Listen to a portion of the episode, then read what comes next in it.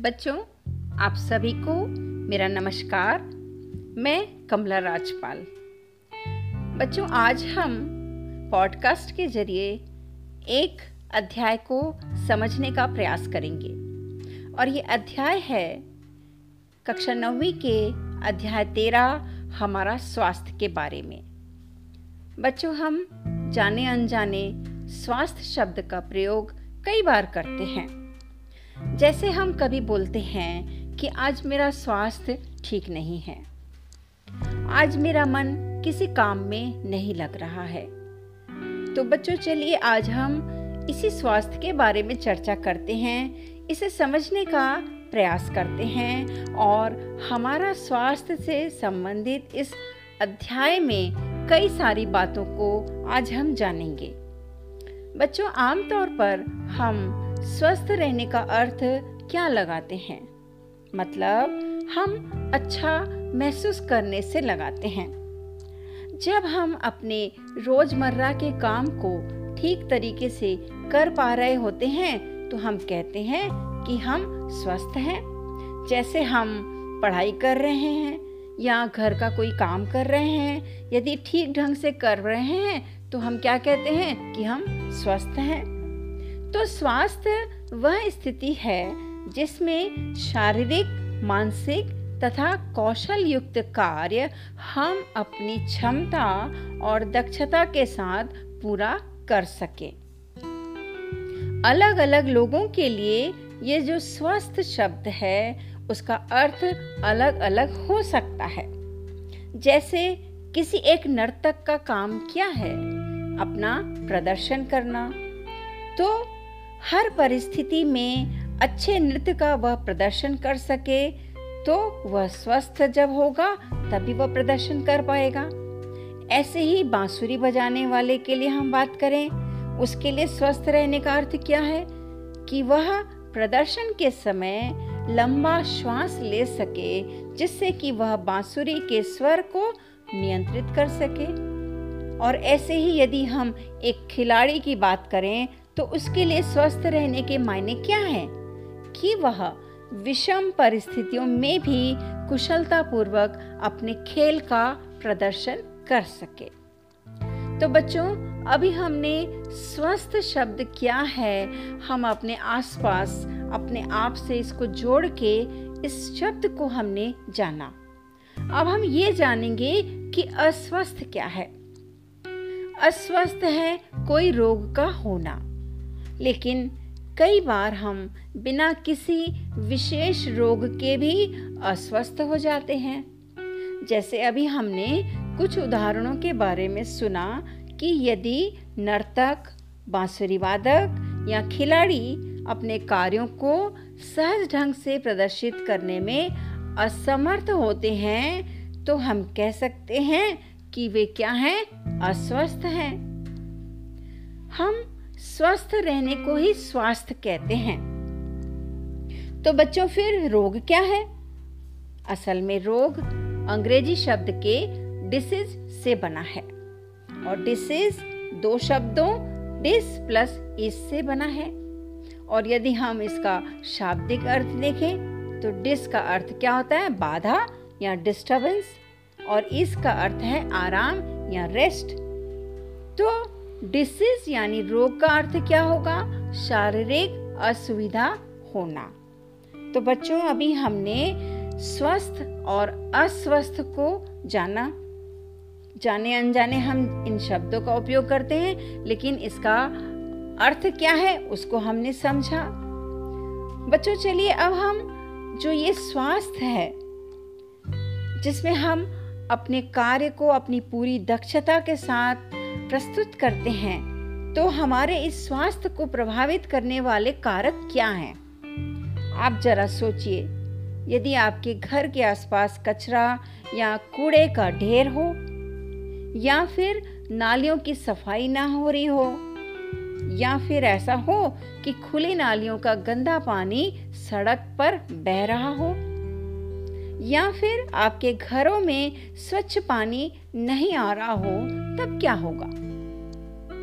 तो निश्चित रूप से आप समझ पा रहे होंगे बच्चों कि हमारे आसपास का वातावरण या परिस्थितियाँ कैसी होनी चाहिए। और यदि, जैसे हमने अभी बात की, ऐसी परिस्थितियाँ हमारे आसपास हैं, ऐसा वातावरण हमारे आसपास है तो निश्चित रूप से स्वास्थ्य के बिगड़ने की संभावनाएँ बढ़ जाती हैं। इस तरह से हम देखें तो जल, हवा और भोजन में उपस्थित जीव जैसे जीवाणु, विषाणु, कवक, प्रोटोजोअन हेलमिन्स निमेटोड्स आदि के कारण हमारा स्वास्थ्य बिगड़ सकता है। इन सब कारकों के बारे में आगे हम और अच्छे से समझेंगे। इसके अलावा विभिन्न पर्यावरणीय परिस्थितियाँ भी हो सकती हैं।